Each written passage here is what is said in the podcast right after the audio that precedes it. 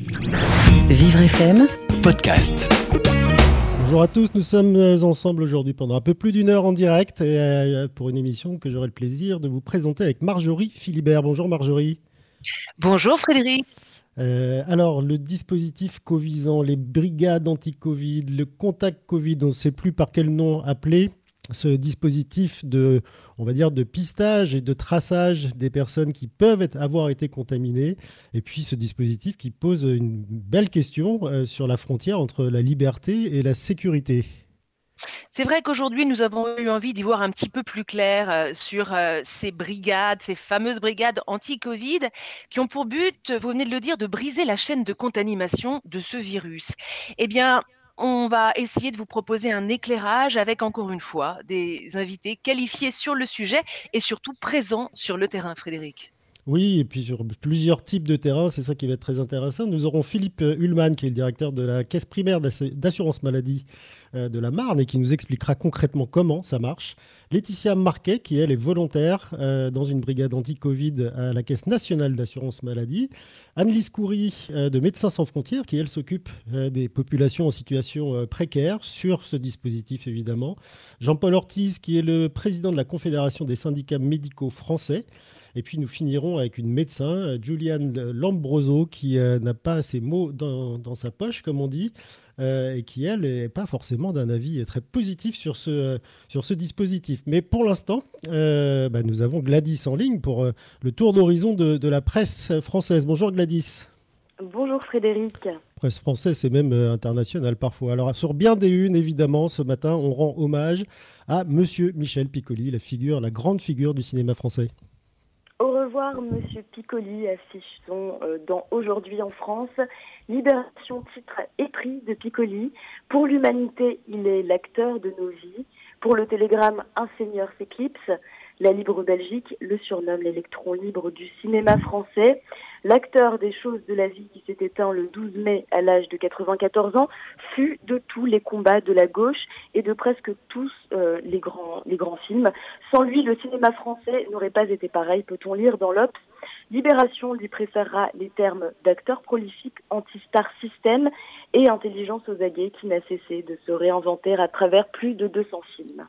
Après cette légende du cinéma, on passe au président euh, star de télé-réalité. Une fois n'est pas coutume, on parle encore et toujours de Donald Trump qui menace de couper les vivres à l'OMS pour de bon cette fois-ci. Oui, c'est ce qu'avance le Figaro qui nous précise que le président américain ne cesse de multiplier les critiques contre l'Organisation mondiale de la santé pour sa gestion de la crise du Covid-19 et lui a donné un mois pour obtenir des résultats significatifs. Kazako, eh bien euh, que la euh, suspension du financement euh, américain deviendra définitif à moins que l'agence onusienne s'engage sous 30 jours à procéder à des améliorations majeures. Et puis, dans le même temps, le Parisien nous dit que M. Trump prend un cachet par jour d'hydroxychloroquine, alors que fin euh, avril, les autorités sanitaires américaines mettaient pourtant en garde contre son utilisation en dehors d'essais cliniques supervisés, nous dit-on. Ainsi, Trump a révélé euh, pas plus tard que lundi qu'avec l'accord de son médecin, voilà une semaine qu'il prenait un cachet par jour se targuant d'avoir entendu beaucoup de bonnes histoires à propos de ce médicament, rapporte-t-on dans Le Monde. Sujet de controverse, rien n'arrêtera donc Donald Trump. Il n'y a rien comprendre. Et rien n'arrête non plus la pandémie au Brésil. Ce matin, nous apprenons les ravages que l'épidémie fait dans ce pays. Oui, plus 674 nouveaux décès depuis dimanche. Le Brésil déplore 16 euh, 792 morts et plus de, 500, de 250 000 cas pardon, de contamination. Des chiffres très vraisemblablement euh, en dessous de la réalité, pouvons-nous lire dans le monde. Le Brésil devient le troisième pays en termes de contamination, écrit en minutes. Le Brésil qui a d'ailleurs dépassé la France, l'Italie, l'Espagne, bondissant du sixième au troisième rang mondial, précise-t-on. Ajoutons à cela le comportement euh, de Jair Bolsonaro qui dérange, comme le, rapportait le JDD dimanche. Fin avril, le Brésil venait de dépasser les 5000 morts. Interrogé, le président répondait Et alors? Depuis le début de la pandémie, il n'a fait que la sous-estimer en évoquant une petite grippe une petite grippe qui fait quand même beaucoup de ravages. Hein. c'est vrai qu'il avait tendance à se pavaner euh, ouvertement. On revient en France euh, où l'on parle de ces fameux euh, abattoirs qui sont mis sur la sellette à cause du, coronavirus et qui représentent en fait des, clusters maintenant. Oui, voilà, c'est ça. Un cluster dans le Loiret, un deuxième dans les Côtes d'Armor, un autre en Vendée. Les abattoirs sont touchés par une série de cas de coronavirus, tombent dans le Huffington Post.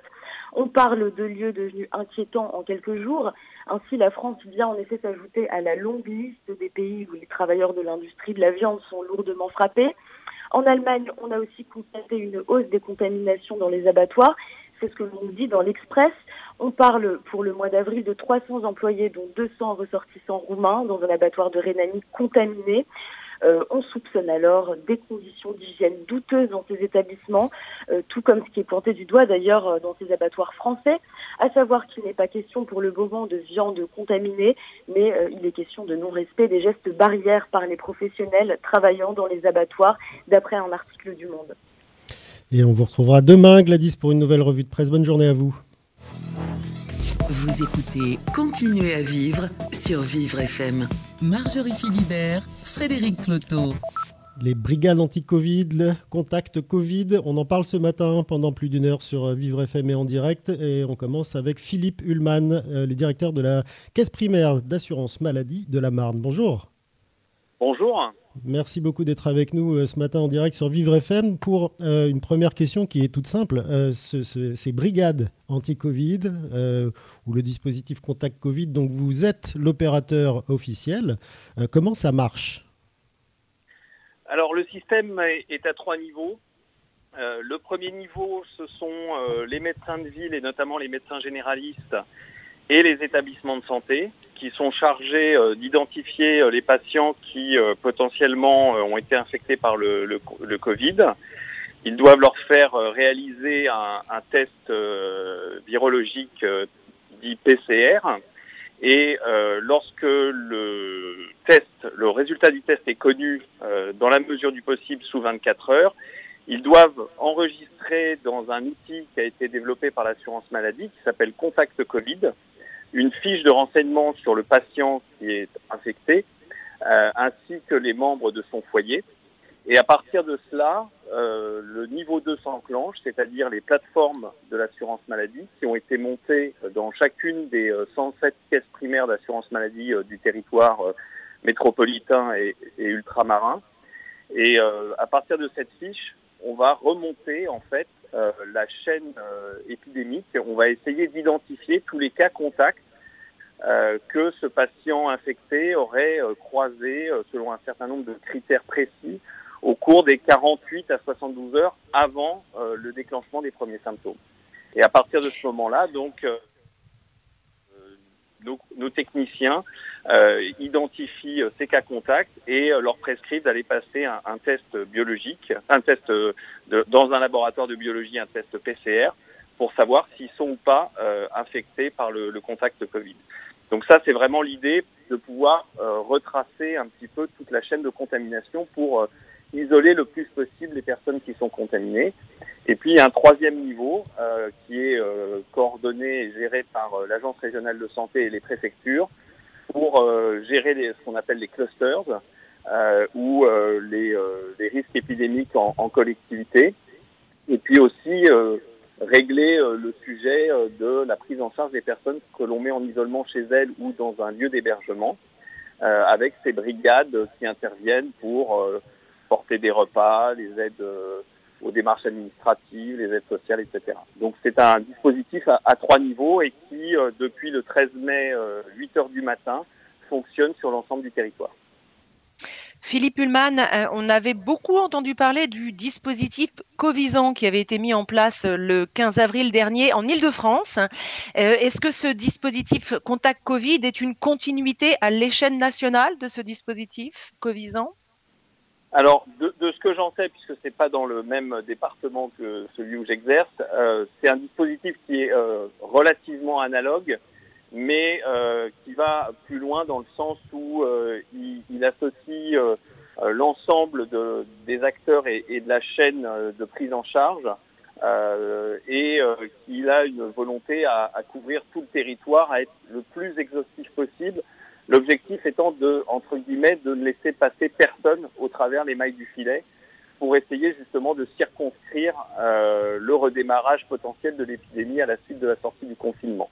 Mais je crois que la philosophie euh, qui avait été mise en œuvre donc à Paris par la PHP avec Covisan et qui d'ailleurs existait aussi depuis mi-mars ou fin mars dans d'autres départements, comme dans la Marne. On avait aussi un dispositif un peu de, de ce type. On est un peu toujours dans la même logique d'essayer d'identifier le maximum de gens, de leur rappeler des consignes, de les mettre en isolement pour éviter qu'ils contaminent euh, l'ensemble de la population. Alors ces brigades, comme euh, on les appelle, Pierre-Philippe euh, Ullmann, ne se déplacent pas physiquement chez les gens, mais elles passent des coups de fil, c'est ça? Alors, ça dépend ce qu'on appelle par brigade, parce que c'est vrai qu'il peut y avoir un petit peu de confusion. Nous, pour ce qui est de, de ce qu'on appelle le niveau 2, les plateformes de l'assurance maladie, donc euh, qu'on appelle parfois les enquêteurs. Donc euh, tout se fait par téléphone. Euh, de même que les prescriptions pour, pour aller passer un, un test de biologie. Donc nous, c'est plutôt ce qu'on va appeler les enquêteurs, ceux qui vont remonter la chaîne de contamination, identifier les gens, les contacter euh, et les mettre en lien avec leur médecin traitant et faire en sorte que le test soit fait pour savoir s'ils sont ou pas positifs. Les brigades, c'est plus le troisième niveau, je dirais l'accompagnement social, euh, donc qui est coordonné par euh, les, les, préfectures, qui vise à apporter justement un, un, appui aux personnes qui sont mises en isolement chez elles ou dans des lieux d'hébergement euh, pour, euh, voilà, le, comme je le disais, le portage de repas, une aide sociale ou euh, une aide aux démarches administratives ces, enquêteurs, Philippe Ullmann, ces enquêteurs, ce n'est pas un diagnostic euh, euh, médical qu'ils font, c'est vraiment une, enquête pour euh, retrouver les personnes qui ont été au contact d'une personne contaminée. Exactement, sachant que s'il y a des sujets médicaux, nous avons sur nos plateformes des médecins conseils de l'assurance maladie qui peuvent prendre l'appel si jamais la personne a des questions d'ordre médical pour pouvoir la conseiller, la rassurer où euh, de toute façon euh, le médecin traitant est informé euh, dès qu'un de ses patients est suspecté d'être de, de, atteint par le Covid pour qu'il aussi puisse assurer le, le, suivi. Mais le travail de nos enquêteurs, c'est bien d'identifier les personnes euh, que, je dirais, le patient zéro, comme on dit, celui qui est infecté de manière certaine, a pu croiser euh, au cours des 48 ou 72 heures avant, avant l'apparition de ces symptômes pour justement identifier ces gens les appeler, leur demander d'aller faire un test. Philippe Ullmann, ce dispositif a donc été mis en place euh, au tout début du confinement, comme vous, venez de le dire, donc il y a environ une semaine. Combien de patients zéro avez-vous identifié dans toute la France? Alors, euh, il y a plusieurs, euh, plusieurs milliers de cas qui ont été, qui ont été identifiés euh, au niveau euh, au niveau français euh, depuis depuis la mise en place du dispositif puisque le le dispositif a effectivement été mis en place le mercredi 13 et aujourd'hui nous avons à peu près de nouveaux patients identifiés. À peu près à la date je dirais d'avant-hier soir d'hier pardon on était à un peu plus de 3000 personnes. Et en moyenne, combien de contacts génèrent justement ces patients zéro, donc 3000 fois?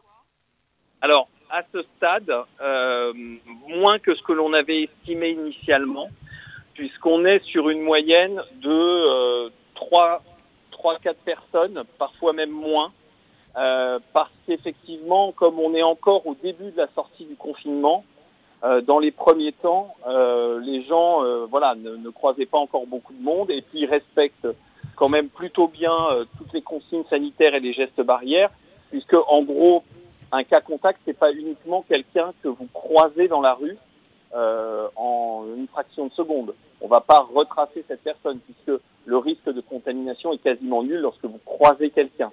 Il y a toute mhm. une série de critères qui ont été édictés par euh, les autorités sanitaires au niveau national pour définir qu'est-ce qu'un cas contact en fonction si la personne porte un masque ou pas, quel type de masque, combien de temps elle a été avec cette personne, dans quel environnement. Donc il y a une série de critères qui fait que euh, on va considérer qu'une personne a été un cas contact. Mais si vous croisez juste une personne comme ça dans un couloir ou, ou dans la rue, que vous n'échangez pas de parole et que vous ne vous arrêtez pas, on ne considère pas que cette personne est un cas contact. Vous avez un peu de, recul maintenant, même si c'est pas énorme, euh, Philippe Ullmann. Comment réagissent les gens qui sont appelés quand on, vous leur apprenez qu'ils ont été au contact direct, pour le coup, de, quelqu'un qui est contaminé? Ils ont peur? Ils sont rassurés par ce dispositif? C'est quoi les réactions que vous observez? Assez... globalement, on peut dire que l'accueil est positif. C'est-à-dire que les, les, gens sont satisfaits de savoir qu'il y a un dispositif qui a été mis en place, qui les contactent, qui ne, qui ne sont pas livrés à eux-mêmes, euh, ce sont des appels qui sont assez longs. Hein. Vous savez, nous, euh, à l'assurance maladie, on, on a l'habitude de, beaucoup de, de, la relation téléphonique. Euh, on, ce sont des appels qui peuvent parfois durer euh, jusqu'à 30 minutes, hein, alors que généralement, on est sur des appels entre 6 et 10 minutes en temps normal avec nos, nos assurés. donc, ce sont des appels qui sont assez longs parce qu'il faut parfois réexpliquer, rassurer, passer des consignes. On a, on a eu aucun cas, à ma connaissance, pour ce qui est de la Marne, hein, je, je, ne peux pas parler pour les autres départements, euh, de, de, de, de, réactions négatives sur le dispositif. Les gens sont plutôt satisfaits de voir qu'il y a euh, un dispositif qui les suit. Il y a aussi de l'inquiétude, bien sûr, mais c'est assez limité. Euh, je pense que voilà, euh, cette pathologie, euh, ce virus et la situation que nous connaissons depuis maintenant plus de deux mois, les gens voilà commencent à être bien informés du sujet. Euh, il y a des inquiétudes, mais c'est pas ce qui ressort le plus dans, les entretiens que nous avons. Concernant justement ces, euh, ces, enquêteurs de la Caisse nationale d'assurance maladie, euh, on en dénombre entre 4 000 et 6 500. Comment est-ce que le recrutement a-t-il eu lieu? Y a-t-il eu une formation spécifique justement pour sensibiliser et informer les patients potentiellement atteints du Covid-19 alors d'abord, euh, c'est un recrutement interne. Hein. Ce ne sont que des personnels de l'assurance maladie ou, euh, je dirais, euh, de, euh, des centres d'examen de santé qui, euh, qui sont intégrés dans euh, les services de l'assurance maladie, les services médicaux. Donc on n'a que du, personne du personnel de l'assurance maladie. On n'a pas recruté à ce stade à l'extérieur puisque on a réussi à dégager suffisamment de personnel pour mener à bien la mission. Alors il y a eu beaucoup de formations qui ont été faites. Euh, des formations qui ont été faites euh, euh, à distance, en, en, présentiel, avec beaucoup de modules de formation qui ont été préparés par Santé publique France, par l'Agence régionale de santé, par la Caisse nationale d'assurance maladie. et donc, on a formé pendant, pendant plusieurs jours. Et puis, c'est vrai que comme le démarrage n'est pas très rapide par rapport au dimensionnement des équipes, ça permet de continuer la formation tous les jours en faisant des mises en situation, en faisant des, euh, euh, des cas pratiques. Donc on fait aussi une formation continue, euh, voilà, pour bien rappeler ce qu'est ce virus, quels sont les gestes barrières, comment il faut intervenir. et puis ce sont des personnels qu'on a aussi évidemment alors certains, c'était déjà le cas puisque c'est des personnels qui avaient l'habitude de la relation avec les publics, euh, et puis d'autres qu'on a formés sur euh, voilà comment il faut rassurer les gens, comment il faut s'exprimer. Donc il y, a, eu aussi une formation, on va dire plus comportementale, si je puis dire. Mmh. On parle euh, depuis quelques jours de plus de 25 nouveaux foyers de contamination en France, hein, sur l'ensemble du territoire français, hormis euh, la Normandie, il me semble, depuis ce déconfinement le 11 mai. Comment est-ce que vous êtes adapté face à l'émergence de ces nouveaux foyers? Alors ça, c'est, euh, on est effectivement sur le, le niveau 3 que j'évoquais tout à l'heure. Donc là, ce, ce, sont les agences régionales de santé qui, qui, prennent la main directement pour intervenir en envoyant euh, des équipes sanitaires, en, en, mettant en place des, des systèmes de, de, tests rapides euh, mis en place dans ces, dans ces foyers, dans ces clusters. Euh, moi, ce que j'aurais tendance à dire, c'est que quelque part, euh, plus on cherche, plus on trouve. Et euh, finalement, euh, si on identifie des clusters, y compris dans des départements qu'on considère comme peu atteints, qui sont de la couleur verte, c'est parce qu'aujourd'hui, on a largement augmenté la capacité d'intervention, la capacité de test. Euh, on a multiplié par par trois, par quatre en quelques semaines la, la capacité de, de réaliser des tests. Et donc, forcément, plus on va chercher, plus on va trouver. Mais aujourd'hui, c'est vrai que euh, on, on, est sur, pour le moment, à l'heure où je vous parle, donc on est le euh, 19 mai, hein, on est sorti du confinement il y a, il y a 8 jours. Euh, le dispositif s'est mis en place le 13 mai matin. Euh, pour l'instant, la, la, situation semble maîtrisée sur le territoire, mais on est au début de la sortie du confinement. Donc euh, forcément, le, le, virus va recirculer, euh, même si on, on, voit quand même que la population est assez vigilante et continue euh, porte bien le masque, continue à, respecter les distanciations et, les gestes barrières. mais il faut rester extrêmement vigilant pour qu'il n'y ait pas de, de, de nouveau une évolution très forte du virus. On nous a parlé il y a quelques, quelques jours, quelques semaines, d'une fameuse application qui faisait débat, une application euh, téléphonique qui aurait pu permettre d'identifier plus facilement les, cas contacts. Qu'en est-il? Est-ce qu'elle est toujours d'actualité? Est-ce que selon vous, elle serait utile aujourd'hui? Alors, euh, c'est difficile pour moi de, de, me prononcer parce que ce n'est pas un dispositif qui est, euh, suivi par, par l'assurance maladie, hein. c'est plutôt au niveau gouvernement, je crois que, que le travail euh, se fait sur euh, l'opportunité de mettre en place cette application. Euh, elle pourrait avoir son intérêt, par exemple, pour les personnes avec qui on est en contact dans les transports en commun. parce que c'est vrai que nous, dans l'identification des cas contacts, on ne peut identifier que les personnes qui sont connues par la personne qui est infectée. Et donc pour quelqu'un qui est dans un transport en commun pendant un, certain temps euh, et qui ne peut pas respecter la distanciation, potentiellement, si on en croit ce qui s'est passé en Corée du Sud, à Singapour, lorsqu'ils ont utilisé cette application, ça peut permettre effectivement d'identifier les gens qui ont été euh, en contact avec la personne affectée.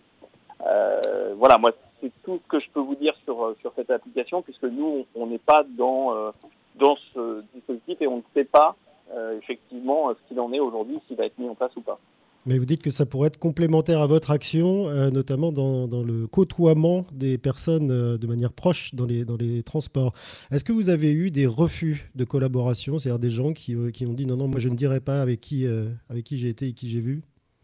Alors, à ce stade, non. en tout cas, pour ce qui est du département de la Marne, on n'a pas eu de refus. Euh, je crois qu'il, pour en avoir discuté avec mes collègues de, de la région Grand Est, je crois que sur l'ensemble de la région, euh, depuis le début, il y a, il y a eu une personne. Euh, donc dans ce genre de cas, il y a un dispositif qui prévoit qu'un médecin conseil de l'assurance maladie rappelle cette personne pour en discuter, euh, puis euh, rappelle le médecin, le médecin traitant de la personne pour essayer, voilà, de, de, de, faire changer euh, de position euh, la personne si, euh, si elle ne souhaite pas collaborer. Eh bien, merci Pierre Ullmann d'avoir répondu à toutes nos questions très précisément sur ce dispositif. Je rappelle que vous êtes le directeur de la Caisse primaire d'assurance maladie de la Marne. La Marne, nous y restons avec Laetitia Marquet. Bonjour Laetitia. Bonjour. Merci d'être avec nous ce matin en direct. Vous aussi, vous êtes volontaire justement dans une fameuse brigade anti-Covid à la Caisse nationale d'assurance maladie. Alors, est-ce que vous avez, euh, est-ce que pour vous c'est un nouveau métier déjà, ou est-ce que, euh, ou est-ce que vous, vous, avez été formé pour le faire? Alors, je voudrais juste repréciser. Alors, moi, je, ne travaille pas à la Caisse nationale, mais à la Caisse primaire d'assurance maladie de l'Aisne. Donc, Pardon. dans un, c'est pas grave, c'est pas grave. Euh, donc oui, alors j'ai été euh, volontaire pour cette euh, nouvelle mission pour laquelle j'ai été formée effectivement, oui. Et alors comment avez-vous été formée? Alors nous, nous avons été formés pardon, en, en présentiel, donc dans une salle de réunion avec mes collègues, avec tout le, le, respect bien sûr des consignes sanitaires, avec un médecin conseil donc, qui nous a délivré cette formation. Laetitia Marquet, vous, euh, étiez euh, déléguée de l'assurance maladie et vous êtes portée volontaire pour intégrer euh, la, brigade de la CPAM de l'Aisne. vous travaillez donc par téléphone et votre travail consiste finalement, une fois que le patient zéro a été identifié, à aller très vite. Je crois que vous avez 24 heures pour remonter la chaîne de la prétendue contamination. Parlez-nous-en un petit peu plus. Oui, effectivement. Donc, euh, dès que le médecin euh, traitant enregistre le patient Covid positif dans l'outil, alors ça, c'est essentiel que les personnes qui ressentent des symptômes consultent leur médecin traitant, puisque c'est le premier maillon de la chaîne. Nous avons euh, besoin de lui pour justement remonter ces chaînes de contamination et d'identifier les cas contacts. Donc, dès que le médecin traitant a enregistré ce patient, nous, nous avons quatre heures pour contacter cette personne.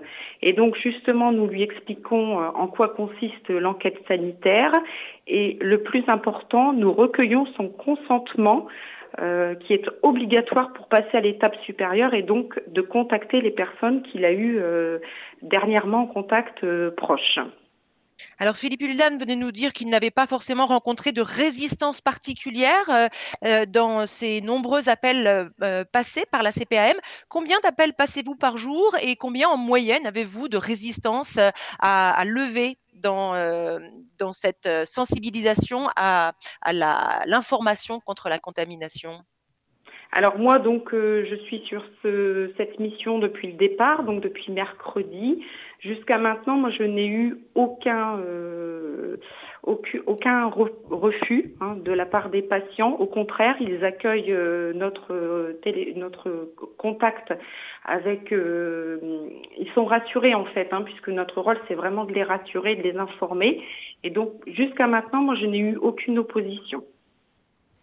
Et alors, Laetitia Marquet, euh, ce fameux questionnaire qui peut durer jusqu'à 20-30 minutes, nous disait Philippe Ullmann, qu'est-ce qu'il y a dedans? Qu'est-ce que vous allez chercher, décortiquer? Alors, notre, notre rôle premier, c'est donc d'accompagner le patient. Euh, puisque nous allons euh, lui présenter un, certain nombre de dispositifs, puisqu'on peut l'accompagner au niveau social, au niveau hébergement, également au niveau de l'arrêt de travail. Donc ça, c'est une des premières choses. Remonter euh, les cas contacts, ça prend également du temps puisque l'on doit avec lui définir ce qu'est un cas contact. Donc, euh, comme disait euh, précédemment mon collègue, c'est des contacts particuliers de plus 15 minutes, sans consignes sanitaires respectées, etc. Et donc, à partir de là, nous allons lui expliquer en quoi consiste l'enquête. Nous allons également lui rappeler les gestes barrières et les consignes sanitaires pour protéger euh, ses proches et euh, nous allons aussi euh, lui proposer, enfin lui plutôt lui dire de s'isoler à domicile. Aujourd'hui, ce dispositif a été développé dans l'ensemble de la France, comme nous l'expliquait Philippe Ullmann. avec combien de médecins et de centres de santé travaillez-vous pour identifier ces premiers contacts zéro, Laetitia Marquet alors actuellement, tous les médecins généralistes de l'Aisne euh, ont été contactés. Justement, voilà, mon métier premier qui est d'être délégué de l'assurance maladie, euh, ma mission était justement de les contacter, de leur expliquer comment remplir l'outil, comment euh, nous aider justement à fonctionner. Les médecins hospitaliers également peuvent remplir l'outil et les médecins conseils de l'assurance maladie sont amenés également à remplir l'outil quand les patients n'ont pas de médecin traitant et que euh, le résultat revient positif. Vous avez aujourd'hui euh, au sein de la euh, CNAM un, rôle d'enquêtrice, mais également de, conseil hein, et d'accompagnement psychologique.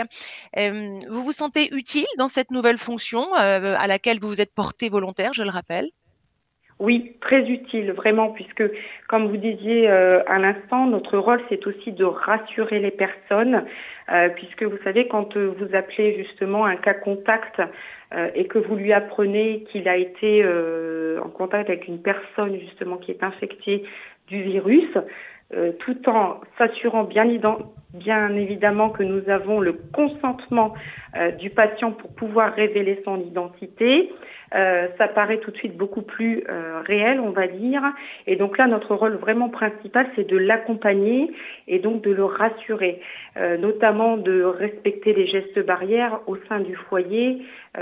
ça paraît tout de suite plus réel quand on vous dit que vous êtes en contact avec une personne qui a été infectée. Jusqu'à maintenant, vous êtes identifié parmi une masse de population, on va dire. Mmh euh, j'imagine que ça doit être effectivement euh, délicat d'apprendre à un patient euh, qu'il a le Covid ou que potentiellement il pourrait être porteur du virus. Il y a un avant et un après hein, entre cette annonce. Est-ce que cet accompagnement, vous l'avez justement, vous en avez été formé pour pouvoir optimiser ce, travail très humain finalement que vous avez et qui dépasse largement le rôle et l'image que l'on a de la, sécurité sociale hors temps de Covid? Oui, effectivement. Alors oui, nous avons un accompagnement hein, par nos managers, euh, par notre direction. Hein, si, si besoin, nous avons été également euh, formés sur place par un médecin conseil. Évidemment, euh, nous n'abordons pas le médical puisque si besoin et si le patient ressent le besoin, nous transférons vers un médecin conseil qui répondra à ces questions. nous, nous nous limitons aussi à l'enquête sanitaire. Euh, par rapport justement à ce Asselin, nous sommes vraiment accompagnés. Et comme vous disiez, il y a un avant, un après, et on est vraiment utile par rapport à ça. Alors un avant, un après, un après, Laetitia Marquet, jusqu'où allez-vous justement dans le suivi de ces dossiers ou de ces familles? Parce que c'est exponentiel. Est-ce que vous avez aussi une visibilité sur les personnes qui ont été identifiés comme cas contact et éventuellement les, suites qui leur arrivent? Euh, je parle là de suites médicales. Non, nous n'avons aucun regard là-dessus. Euh, notre rôle s'arrête euh, à l'enquête. Hein. Donc nous délivrons à la personne donc qui est cas contact les consignes sanitaires, les gestes barrières à respecter. Nous lui indiquons qu'elle a le droit euh, à des masques chirurgicaux, à aller chercher en pharmacie et le test qu'elle doit faire très rapidement. Mais après, nous n'avons aucun suivi, nous, médical là-dessus, hein, puisque ça ne nous concerne pas. Juste pour information, puisque votre activité là est, je vais dire à 100% euh, téléphonique, vous êtes en télétravail ou vous êtes euh, dans un bureau de, de la CPM dans l'Aisne? Alors moi je suis en télétravail donc dans mon bureau personnel euh, et puis donc nous, nous assurons la mission du lundi au dimanche de 8h à 19h. Bien, merci pour ces précisions, Laetitia Marquet, volontaire brigade anti-Covid à la Caisse primaire d'assurance maladie de l'Aisne. Alerte coronavirus. Si vous avez de la toux et de la fièvre, vous êtes peut-être malade. Dans ce cas, restez chez vous. Limitez les contacts avec d'autres personnes. Appelez votre médecin.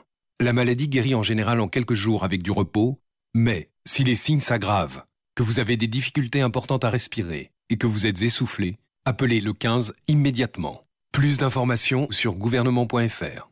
Ceci est un message du ministère chargé de la Santé et de Santé publique France. Jusqu'à midi, continuez à vivre sur Vivre FM. Marjorie Philibert, Frédéric Cloteau. On poursuit effectivement notre émission Continuer à vivre en direct sur Vivre FM avec vous, Frédéric Loto. Et nous allons faire un petit tour du monde sur les réseaux sociaux grâce à Kevin Aubin. Bonjour Kevin.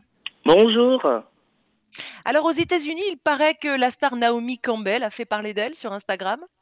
Totalement, l'ancien mannequin international défraye la chronique hein, à cause d'une combinaison de voyage assez complète, on va dire. Naomi Campbell a pris l'avion il y a quelques jours et s'est paré entièrement contre le coronavirus. Masque, gants, lunettes, écran facial, blouse de protection. La star a expliqué sur YouTube qu'elle prenait très au sérieux les risques de contamination, d'où ce arsenal hein, de voyages assez fourni. Une explication qui n'a pas convaincu les internautes. Certains se sont bien moqués hein, de Naomi Campbell, comme ils savent euh, bien le faire. Oui, et on peut tout à fait les comprendre. Alors en France, c'est la maison Jean-Paul Gaultier qui euh, se serait lancée dans la confection de l'accessoire du moment le masque, l'accessoire de l'heure. Sur Instagram, Jean-Paul Gaultier a publié des clichés de masques cousus par sa maison. Masques en marinière, en plume, en sky, euh, des accessoires hein, assez chics, mais qui ne sont pas du tout homologués en termes de protection. Jean-Paul Gaultier lui-même l'a reconnu. Le styliste a même affirmé hein, qu'on devait les porter par-dessus des masques médicaux, donc euh, des masques homologués. De toute façon, les masques façon Jean-Paul Gaultier ne sont pas du tout mis en vente. Le créateur les a confectionnés juste euh, pour le plaisir. Oui, le plaisir du masque, hein, c'est tout un programme. Toujours en France, Kevin, vous nous dites qu'un groupe d'amis a organisé une fête à vélo pas comme les autres. Ouais, c'est ça, des amis qui ont décidé de célébrer le déconfinement. Ils étaient tous à vélo. Les cyclistes ont fait le tour du canal Saint-Denis en pédalant. La musique était aussi de la partie. Des écolos convaincus qui ont apporté euh, avec eux des enceintes qui marchent à l'énergie solaire, donc de la, de la musique grâce au soleil. Une itinérance hein, qui a bien été accueillie par les habitants du quartier. Oui, c'est bien connu, Kevin. La musique adoucit les mœurs. Alors, quand elle est alimentée par l'énergie du soleil, on peut effectivement pas se plaindre. Merci pour ce joli tour du monde, Kevin Aubin, et à demain. Vous écoutez Continuez à vivre sur Vivre FM. Marjorie Philibert, Frédéric Cloteau. Les brigades anti-Covid, les, contacts avec les personnes qui ont été euh, infectées, les enquêtes, euh, on en parle ce matin sur Vivre FM et en direct, euh, et on en parle aussi pour les personnes qui sont les plus défavorisées, qui sont dans des situations précaires, avec Annelise Coury de Médecins sans frontières. Bonjour. Bonjour monsieur. Merci beaucoup d'être avec nous ce matin en direct. Euh, vous êtes, vous, en charge d'un programme urgence Covid-19 sur l'île de France pour euh, Médecins sans frontières. Alors, comment s'organisent les choses pour, euh, pour des gens qui n'ont pas forcément de, de médecin traitant, qui est le, point d'entrée, en fait, dans ce dispositif anti-Covid. Alors, euh, les interventions de Médecins sans frontières à destination des personnes précaires en Ile-de-France, euh, dans le cadre de cette euh, urgence Covid, tournent autour de deux dispositifs principaux, des cliniques mobiles qu'on réalise à la rue où on accueille des personnes pour des consultations de médecine générale sans condition, qui peuvent être l'occasion d'accueillir des personnes avec des symptômes Covid, mais également via des équipes mobiles sanitaires qui interviennent sur des structures d'hébergement collectif sur des signalements de l'ARS, euh, de l'Agence régionale de santé euh, d'Île-de-France, qui nous euh, signale des lieux d'hébergement collectif, par exemple des centres d'hébergement qui accueilleraient des personnes sans abri, où il y a des cas Covid ou des suspicions Covid et où nos équipes sanitaires interviennent pour aller à la rencontre de ces personnes. Annelise Coury, comment sont composées ces équipes? Sont-elles composées uniquement de personnel de santé? Alors, nos équipes euh, sont en général des binômes avec euh, toujours évidemment un personnel de santé, généralement une infirmière euh, qui est en capacité effectivement de faire l'évaluation médicale des personnes rencontrées. Et puis en général, elle est accompagnée soit par un travailleur social, soit un interprète, soit un logisticien en fonction des besoins qu'on peut rencontrer sur ces structures d'hébergement collectif. Et ensuite, en fonction de l'évaluation de la situation, il est possible pour nous euh, de mobiliser d'autres personnes en renfort, par exemple euh, une psychologue qui travaille au sein de nos équipes, ou alors une assistante sociale si on voit des, des besoins euh, particuliers en termes de soutien social à destination des personnes rencontrées sur les structures pour prendre un cas concret, Annelise Coury, si on parle là d'un sans domicile fixe, comment on peut faire rentrer une personne comme ça dans le process qui nous a été décrit, qui est très formel, avec euh, des, enquêtes, avec des enquêtes de, on va dire, de voisinage ou de contact établi? Quand c'est quelqu'un qui est dans la rue et qui ne sait pas forcément qui il a croisé, comment, euh, où est la difficulté et comment vous la résolvez?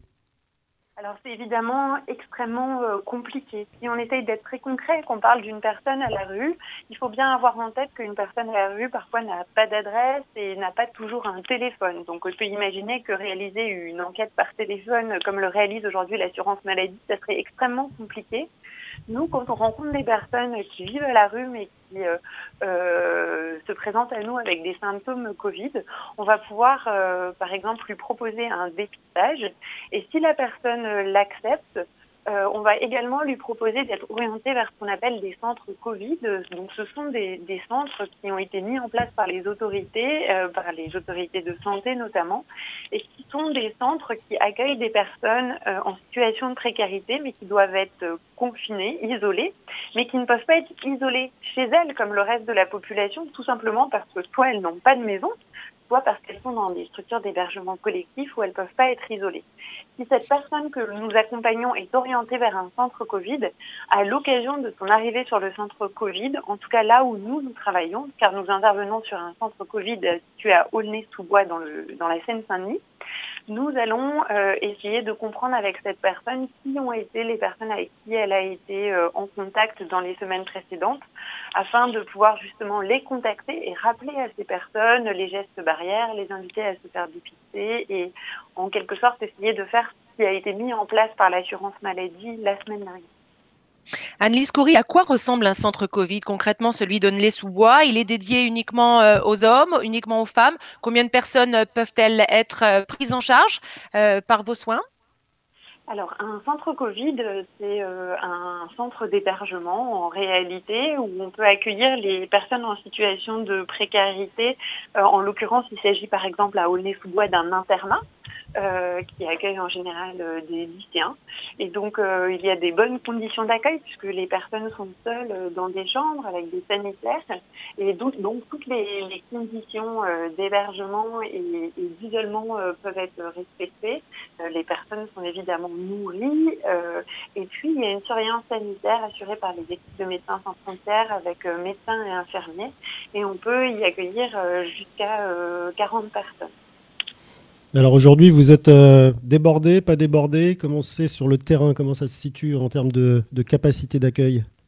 Alors, au niveau des centres Covid, euh, de façon générale, sur les dispositifs, même si euh, euh, j'ai pas une vision globale de toutes les structures, ce qu'on voit, c'est qu'il y a eu généralement une sous-utilisation de ces sites, euh, c'est-à-dire qu'ils n'ont jamais été remplis au maximum des sur lesquels nous avons travaillé, mais aussi où les collègues interviennent. Et ça, ça peut s'expliquer pour plusieurs raisons. D'abord, c'est vrai qu'on est dans une crise euh, tout à fait inédite et ce sont des dispositifs totalement nouveaux qui sont proposés. Donc, euh, évidemment, ils ne sont pas forcément encore euh, très bien connus de l'ensemble des professionnels et de l'ensemble des associations qui travaillent à côté des personnes en situation de précarité. Mais je pense que ça s'explique aussi par le fait que sur les structures d'hébergement collectif où vivent des personnes en situation de précarité, on a vu les gestionnaires, les associations sur place faire preuve de beaucoup de bonne volonté, d'imagination et d'essayer de trouver euh, les meilleures solutions euh, d'organisation possibles en interne pour pouvoir conserver les personnes sur leur lieu d'habitation et d'hébergement et organiser le confinement sur place à l'image de ce qui est fait dans le reste de la population. Si euh, on tombe malade, on va rester chez, chez soi, on va rester chez nous et on va essayer de s'organiser pour ne pas contaminer les personnes qui vivent avec nous. Anne-Lise est-ce qu'il vous arrive également euh, d'accompagner des personnes euh, détectées positives euh, en situation de grande précarité dans les fameux hôtels dédiés à ces hébergements temporaires? En fait, euh, ce qu'on appelle effectivement les centres Covid et dont je vous parle, c'est exactement en fait le même dispositif que les hôtels qui sont mis en place aujourd'hui pour euh, l'ensemble de la population. La différence sur ces centres Covid, c'est qu'il y avait un accompagnement médical qu'on voulait renforcer parce qu'on sait que les personnes qui sont en situation de précarité peuvent avoir une situation de santé plus dégradée pour certains d'entre eux, soit par exemple parce qu'ils ont par exemple vécu à la rue. On sait que souvent c'est des populations qui ont été très exposées, des personnes qui ont souvent été éloignées des soins. On sait aussi que pour les personnes qui ont eu un parcours migratoire, ils ont pu euh, euh et, effectivement aussi rencontrer des violences sur leur parcours migratoire ou, euh, effectivement euh, ne pas avoir pu être toujours soignés quand il le fallait. Donc il est nécessaire pour nous d'assurer une veille sanitaire renforcée pour ces personnes et au-delà de la veille sanitaire, on peut aussi également réaliser un appui social. On met euh, à disposition des moyens de traduction qui permettent de lever les barrières de la langue. Mais les centres Covid, c'est bien exactement le même dispositif euh, que celui des hôtels qui est aujourd'hui euh, proposé pour l'ensemble de la population. Vous le disiez tout à l'heure, Anne-Lise Coury, euh, il est difficile de faire passer le message euh, de l'existence de ces centres Covid de Médecins sans frontières auprès des associations et évidemment encore plus auprès des personnes directement concernées par la précarité. Euh, est-ce que vous avez peut-être coordonné ou initié une démarche pour aller au-devant d'eux, enfin d'elles, de ces personnes, plutôt que de les attendre à Aulnay ou ailleurs? Oui, bien sûr. Nous intervenons via des équipes mobiles sur des structures d'hébergement collectif sur signalement de l'Agence régionale de santé, mais aussi grâce à nos partenariats associatifs nombreux, puisque depuis la fin mars, lorsque nous avons démarré nos activités, nous avons rencontré de nombreux gestionnaires qui aujourd'hui nous appellent aussi directement quand il y a des problématiques sanitaires sur leur structure d'hébergement. Nous intervenons aussi pour des soins hors Covid et systématiquement à l'occasion de chacun de nos déplacements nous faisons de la sensibilisation euh, à destination des publics rencontrés, mais aussi des personnes qui travaillent sur place. Je pense notamment aux travailleurs sociaux qui sont très engagés sur ces structures. Et au-delà des messages liés à euh, euh, qu'est-ce que c'est que le Covid, comment on se transmet cette maladie, comment on peut se protéger de cette maladie, on leur parle aussi du dépistage et on leur parle aussi de la possibilité pour des personnes qui viendraient à développer des symptômes Covid, de la possibilité d'être orientées sur des centres Covid qui sont des lieux euh, d'isolement où il y a de bonnes conditions d'accueil et où les personnes vont pouvoir euh, avoir euh, un isolement, on va dire, dans des conditions privilégiées avec une bonne surveillance sanitaire.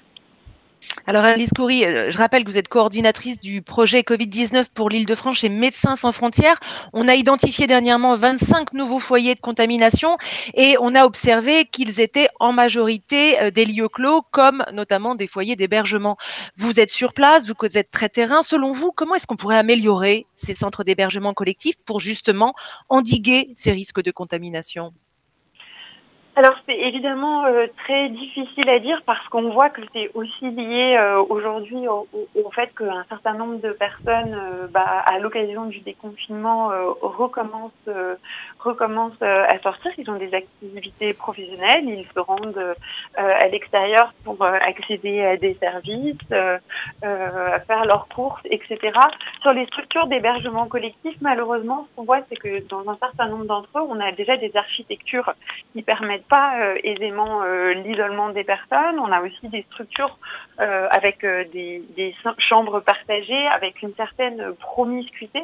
Donc ça va être très difficile effectivement d'avoir des mesures à court terme qui permettraient, si vous voulez, aux familles, aux personnes d'avoir plus d'espace. C'est une des raisons pour lesquelles, notamment, on avait critiqué le fait qu'il euh, y avait eu un certain nombre de mises à l'abri, notamment, je pense à l'évacuation du camp d'Aubervilliers qui s'était réalisé euh, fin mars sur l'île de France, où des personnes avaient été orientées vers des gymnases. Et tout comme mm. le conseil scientifique l'avait fait, nous, médecins sans frontières, on avait critiqué le fait que les personnes puissent être mises à l'abri dans des, dans des dispositifs type gymnase qui ne permettent pas, évidemment, euh, si vous voulez, euh, le, respect d'un certain nombre de mesures de précaution, euh, de distance entre les personnes et où, effectivement, la propagation du virus est, est bien sûr plus facile euh, des sanitaires partagés, des cuisines euh, partagées. Alors, Annelise Coury, nous avons entendu le témoignage de, de la Caisse nationale d'assurance maladie euh, qui a parlé de ce fichier de plus en plus gros du contact Covid.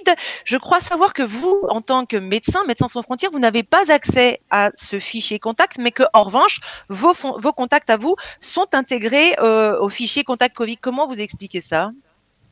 Alors, aujourd'hui, euh, le, le, dispositif euh, Contact Covid, il est encore assez récent puisqu'effectivement euh, les, les, les, éléments euh, ont été ont, ont, été mis en place, on va dire, ou en tout cas sont complètement opérationnels depuis la semaine dernière. Nous, on avait commencé à travailler en lien avec l'agence régionale de santé d'Île-de-France. Donc, en fait, toutes les interventions qu'on réalise, nous, nous faisons un retour de nos interventions à l'Agence régionale de santé euh, d'Île-de-France. Et c'est ainsi que, euh, si vous voulez, les autorités sont informées des interventions qu'on réalise sur les signalements que eux-mêmes euh, nous transmettent en, premier abord. Donc, si vous voulez, c'est plutôt via Contact Covid qu'un certain nombre de sites vont pouvoir être identifiés. Et à partir de cette base, les équipes de Médecins sans frontières, parmi d'autres, pourront être sollicitées pour intervenir. Comment gérez-vous les, questions de langue ou, de, ou même de culture parfois euh, dans l'explication de la situation et, des, de, du besoin d'isolement pour les gestes barrières, pour le process médical? Ce qu'on constate, nous, c'est qu'il y a quand même une bonne connaissance euh, au sein des au sein des, des, des, personnes qu'on rencontre, euh, de, des gestes barrières. On voit que, que les, par exemple, les affiches que tout le monde connaît sont également très bien connues. Elles sont affichées dans la plupart des structures d'hébergement collectif où on intervient. Après, euh, on, on, on, a l'habitude aussi euh, à Médecins sans frontières d'intervenir euh, à l'étranger. Donc, on sait aussi qu'il faut tenir compte euh, de, des représentations, parfois aussi culturelles de chacun par rapport à la question de la maladie par rapport à, euh, par exemple, l'appréhension qu'il peut y avoir sur des opérations de dépistage. Et, pour euh, pouvoir euh, travailler dans de bonnes conditions et prendre en charge les personnes de, dans de bonnes conditions, ça suppose de prendre du temps. Donc souvent, nos interventions vont se faire en deux temps, avec un premier temps où on va rencontrer les personnes, se présenter, expliquer notre démarche, avant de pouvoir proposer une prise en charge médicale et si nécessaire un dépistage. Donc on essaie de nouer cette relation de confiance.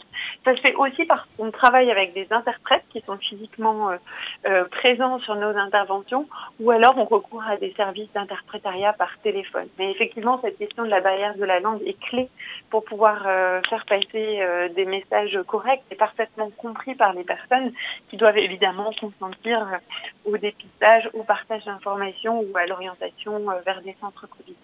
Un dispositif très complet, donc qui prend du temps. C'est ce que vous nous dites, Anne-Lise Coury, de Médecins sans frontières. Merci d'avoir été sur notre thème en direct ce matin. Nous avons maintenant l'avis d'un médecin, Jean-Paul Ortiz, le président de la Confédération des syndicats médicaux français, qui est avec nous. Bonjour. Bonjour. Merci de prendre quelques minutes pour être sur notre antenne. Alors, l'avis du médecin sur l'efficacité de ce dispositif, déjà dans un premier temps, c'est lequel? Écoutez, le, les centres Covid tels que euh, vous venez d'en parler, euh, qui ont été montés par euh, MSF, le premier exemple, il a été fait dans ma ville à Perpignan et c'est un dispositif qui était surtout centré dans un hôtel à Perpignan. Et je vois que dans la région parisienne, ça se fait de façon différentes et variées. Euh, ça permet effectivement de d'arriver à avoir cette distanciation sociale entre des patients atteints d'un Covid-19 euh, et de ne pas euh, les remettre dans un milieu familial ou, ou un environnement où ils pourraient contaminer beaucoup, d'autres personnes. Je pense que d'un point de vue sanitaire, c'est très important. Mais il y a aussi euh, dans notre euh, terminologie euh, des centres Covid qui correspondent à autre chose que ce qui vient d'être décrit, qui comporte surtout un isolement et permettant à la fois un suivi médical et une distanciation. il y a donc d'autres centres Covid, et je le dis en particulier pour les auditeurs, qui correspondent pas du tout à ces structures avec l'hébergement, qui sont des structures euh, médicalisées avec euh, un médecin, euh, souvent d'autres professionnels de santé, des infirmières ou autres, dans lequel on va prendre en charge en consultation des patients suspects d'être atteints d'une Covid-19 et qui là vont pouvoir bénéficier par exemple d'un prélèvement nasopharyngé pour faire une étude par RT-PCR. Et ça, ce sont des structures uniquement de consultations qui ont été montées la plupart du temps par des médecins libéraux avec l'aide, l'accompagnement euh, euh, ici d'une collectivité locale, d'une mairie, euh, d'un acteur social X ou Y, mais qui sont des structures sans hébergement. C'est pas tout à fait la même chose, mais on emploie un peu le même terme de centre alors, docteur Ortiz, en avril dernier, lors de l'annonce du Premier ministre de ce déconfinement, euh, vous avez fait part de votre inquiétude sur le fait d'autoriser des personnes non membres du corps médical, comme c'est le cas pour le personnel de la CPAM, d'avoir accès à ces euh, données médicales, hein, comme euh, le test de dépistage du Covid. Vous redoutiez, ce sont vos mots, une forme de banalisation de l'accès à ces renseignements confidentiels. Est-ce que c'est encore votre point de vue aujourd'hui, un mois après, avec l'émergence de ces nouveaux euh, foyers de contamination? Quand euh, le Premier ministre a présenté le dispositif, la présentation qu'il en a faite n'était pas, à mon sens, suffisamment euh, claire et détaillée sur le respect du secret médical. Vous savez que le secret médical, pour nous médecins, c'est un élément extrêmement important parce que c'est la base de la relation de confiance qui s'établit entre le patient et son médecin. Et respecter le secret médical, euh, c'est euh, un élément absolument fondamental pour pouvoir maintenir cette qualité d'échange euh, avec son patient. Et la présentation qu'on avait fait le Premier ministre ne me semblait pas garantir ces éléments-là. Je m'en suis ému et je l'ai dit très clairement dans la presse. Euh, il se trouve que depuis, le dispositif a évolué. Il a évolué dans son concept, dans sa mise en place, dans son déroulé.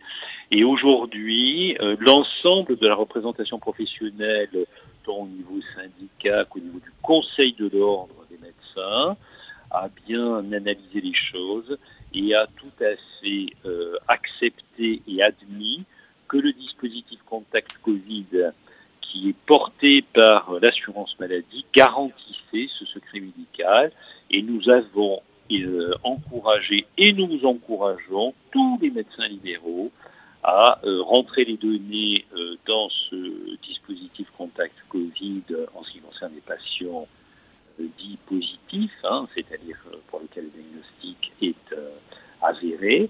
Et je rappelle d'ailleurs que c'est une maladie à déclaration obligatoire encourageons les médecins à le faire pour euh, les personnes rapprochées, c'est-à-dire euh, euh, la composition familiale qui peut être contaminée par un patient positif et à renseigner tout ça sur le site Amélie. Alors vous êtes le président de la Confédération des syndicats médicaux français. Est-ce qu'il y a une réaction j'allais dire syndicale, au fait que des, gens peuvent aujourd'hui à la, CNAM ou à, la CPAM approcher euh, pas uniquement le secret médical, mais le conseil psychologique. On, l'a entendu tout à l'heure sur notre antenne. Donc aller quand même sur un, sur un terrain qui, euh, qui grignote un peu les, prérogatives des médecins.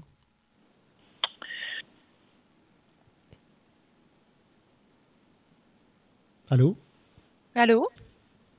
Alors, je crois que nous avons perdu Jean-Paul Ortiz. Je suis là toujours. Ah, D'abord, je voudrais remarquer que la prise en charge d'un patient aujourd'hui ne se fait pas uniquement par le médecin, mais euh, il se fait par une équipe, hein, même si elle n'est pas euh, formalisée, organisée en tant que telle, mais une équipe qui comprend bien sûr des infirmières et d'autres acteurs autour de la santé qui sont dans une logique d'un secret médical partagé dans, pour un certain nombre d'informations. Ça, c'est la première chose. Il faut comprendre que chacun a cette obligation professionnelle de respect des éléments euh, de secret médical euh, auxquels il a accès.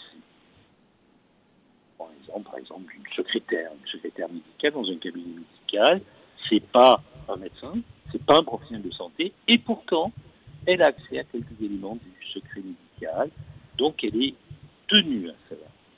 La deuxième chose, c'est que le fait que Contact Covid soit un dispositif sous l'égide et détenu par l'assurance maladie nous semble de nature à garantir le secret médical puisque l'assurance maladie est une structure qui est habituée à gérer des données de santé. Et dans cette structure qu'est l'assurance maladie, dans cette institution, il y a un certain nombre de professionnels de santé qui sont ceux qui vont intervenir dans ces fameuses brigades vous avez entendu tout à l'heure Anne, Laure Coury, euh, qui a bien expliqué que l'intervention à partir du site Amélie se faisait avec un professionnel de santé, un médecin, une infirmière ou autre, de l'assurance maladie, accompagné d'un travailleur social, et nous sommes complètement dans cette logique de secret médical partagé. Donc de ce point de vue-là, nous sommes rassurés. Docteur Ortiz, on s'attend malheureusement à un deuxième pic de contamination dans les prochaines semaines. Est-ce que vous pensez que ce dispositif de traçabilité va aider à diminuer euh, le taux de reproduction de la, contamination? Est-ce que ce n'est pas un peu tard finalement? Je pense que ça n'est pas tard parce que de toute façon on se prépare effectivement euh, à un possible deuxième pic dont on n'est pas du tout sûr qu'il aura lieu. On n'en sait rien, même si on a vu que dans d'autres pays européens, je pense à l'Allemagne, euh, regardez le Liban, ils viennent de redécider un confinement général. On voit bien qu'il y a un risque réel et important d'un deuxième pic.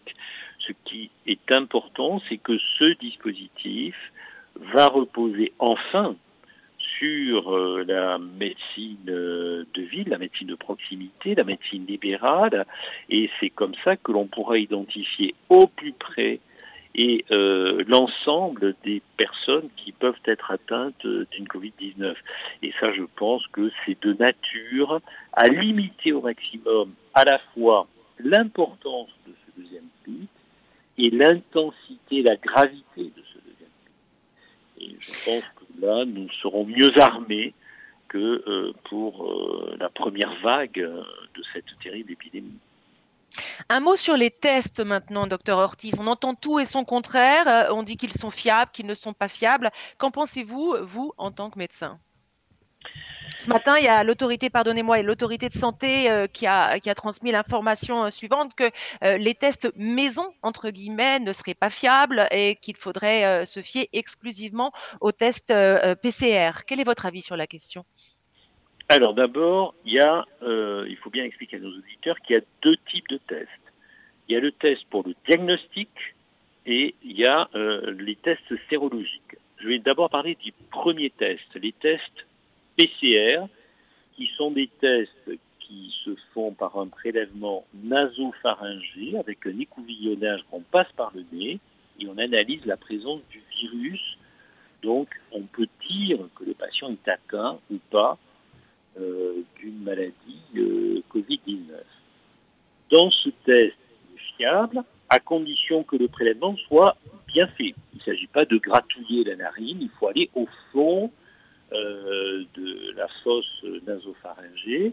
Et ça vous explique qu'on a un certain nombre de ce qu'on appelle des faux négatifs. C'est-à-dire que on vous dit que le résultat est négatif, que le patient n'est pas atteint, alors qu'en réalité il est atteint. Parce que le prélèvement n'a pas toujours été très bien fait, il n'a pas été complètement fait. C'est la raison pour laquelle on a un taux de faux négatifs encore important qu'on estime dans, certains, dans certaines études autour de 30%, ce qui est beaucoup. C'est pour ça que le prélèvement, il doit être fait par des gens qui ont, des professionnels de santé, qui ont l'habitude de faire ces prélèvements et qui les fait, c'est essentiellement les laboratoires de biologie médicale, éventuellement les infirmiers et les infirmières libérales et possiblement, bien sûr, les médecins libéraux dans leur cabinet. Ce sont les trois catégories qui peuvent faire ce test diagnostique. Mhm. Là, il n'y a pas de souci. Le test, il est fiable à condition que le prélèvement soit bien fait. Deuxième type de test, c'est le test dit sérologique, c'est-à-dire qu'on va analyser une goutte de sang pour voir si vous avez développé des anticorps contre ce virus. Et ça, c'est quelque chose qu'on fait après ou en cours ou en fin d'infection pour voir si vous avez, sans qu'éventuellement vous en êtes rendu compte, fait une maladie Covid-19. Cette analyse-là, elle ne peut être faite que en analysant le sang, mais aujourd'hui, ces tests sérologiques ne sont pas reconnus d'une fiabilité suffisante par les autorités sanitaires françaises. Pourquoi? Parce qu'il y a beaucoup de sérologies qui sont sur le marché. Certains, certaines analyses sérologiques semblent fiables, d'autres ne le sont pas. Il n'y a pas encore un consensus général, en tout cas en France, pour dire voilà les tests sérologiques qui sont validés.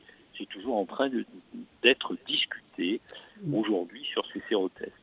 Mais docteur Ortiz, vous êtes en train de nous dire que 30% des tests euh, nasaux, euh, PCR, euh, sont pas fiables, euh, que, que les autres sont pas uniformisés et pas fiables. Or, dans le dispositif Contact Covid, il y a le passage au test. Dans le dispositif Contact Covid, le seul test qui est clairement identifiant pour une maladie Covid-19, c'est le prélèvement nasopharyngé, c'est-à-dire ce qu'on appelle le RT-PCR par écouvillonnage nasopharyngé. C'est le point de départ qui permet de poser le diagnostic.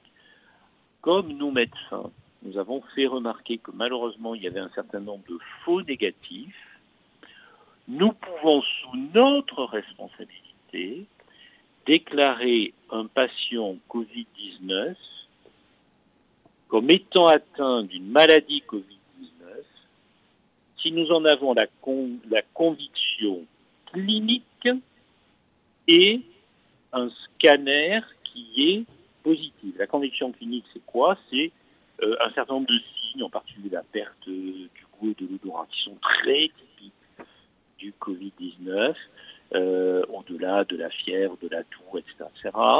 Et euh, le scanner avec les lésions pulmonaires, là aussi des lésions pulmonaires périphériques qui sont très typiques euh, d'un Covid-19. Donc si vous avez un patient qui a perdu le goût et l'odorat, qui tousse ou vous faites faire un scanner, il y a des images très typiques, même si le RT-PCR est négatif, vous pouvez le déclarer comme positif en Covid-19 sur le site Amélie, c'est votre responsabilité médicale, c'est le médecin qui le décide et qui le décide en fonction de sa conviction clinique et euh, sur la base d'un scanner.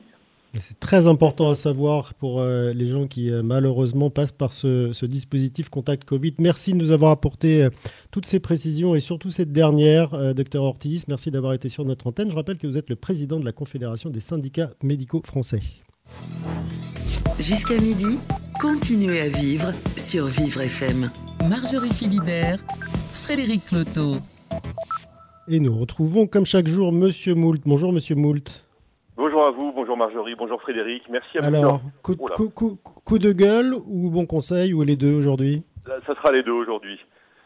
coup de gueule pour commencer. Merci à Monsieur Ortiz hein, de nous informer que les deux tests PCR et sérologiques ne sont pas fiables, hein, parce que moi j'hésitais à me faire tester. Bah, du coup là, je, je suis confiant. Je vais, je vais pas y aller, hein, c'est sûr. Bon après les brigades, comment dire? Alors le concept est peut-être bon, mais alors le terme choisi, on serait pas en train de se foutre de nous un petit peu? C'est quoi ce nom qu'ils ont trouvé là, les brigades? Pourquoi pas les brigades noires pendant qu'on y est hein? Bon, en tout cas, Monsieur Moult en a vraiment marre de toutes ces évocations à notre sombre histoire du passé. On a eu la France coupée en deux avec des zones un peu plus vides qu'une autre, une application pour tracer et traquer tout le monde, et maintenant des brigades. Bon, alors c'est quoi la prochaine étape? Des parades militaires, on envahit la Belgique en respectant les gestes barrières, on se fait un petit pins, j'ai le corona sur sa veste? Bon, autre coup de gueule, c'est l'Europe.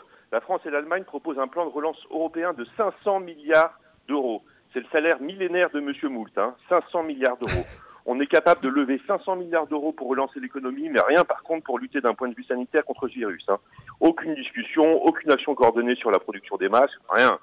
Moi j'en ai un petit peu marre de cette Europe, ça fait 30 ans qu'on doit harmoniser tout ça. Euh, L'Europe, c'est pas qu'une unité économique.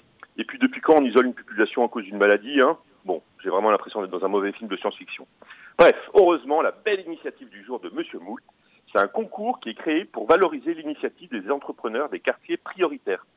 C'est un concours qui s'appelle le concours des talents des cités et qui a été lancé à l'initiative du ministère chargé de la ville et du logement ainsi qu'avec l'aide de la, de la BPI France. Ce concours, c'est très simple, ça a pour objectif de repérer, récompenser et accompagner les initiatives des entrepreneurs ici des quartiers prioritaires de la ville. Donc dans, cet été, dans chaque région, deux lauréats seront sélectionnés et le 1er octobre prochain, un jury récompensera les cinq lauréats nationaux. Pour les lauréats régionaux, c'est jusqu'à 2000 euros de subvention et pour les lauréats nationaux, c'est un prix de 7000 euros. Vous aurez aussi, grâce à ce concours, la possibilité bah, d'avoir euh, une visibilité média, des prestations d'accompagnement ou profiter d'un mécénat de compétences. Toutes ces informations sont évidemment euh, à retrouver sur le site talentdescités.com, talentdescités.com ou sur notre page Facebook. Les inscriptions sont ouvertes jusqu'au 31 juillet. Donc voilà, n'hésitez pas à vous faire aider pour, pour toutes les, belles initiatives des entrepreneurs des, quartiers prioritaires. En tout cas, voilà. Pardon, on attendra ces résultats avec impatience, euh, Monsieur Moult. Parfait, il est 12h12. Euh, Monsieur Moult ne vous conseille pas le télétravail sans téléphone et vous êtes sur Vivre FM. Merci Monsieur Moult. Effectivement, il a perdu son téléphone, le, pauvre euh, Monsieur Moult. Donc, euh, comme il n'a pas la prime de 2000 ou de 7000 ou de 500 milliards d'euros, bah, pour l'instant, il est encore en train d'en chercher un. On vous retrouve demain? Pas de problème, je serai là demain. Merci.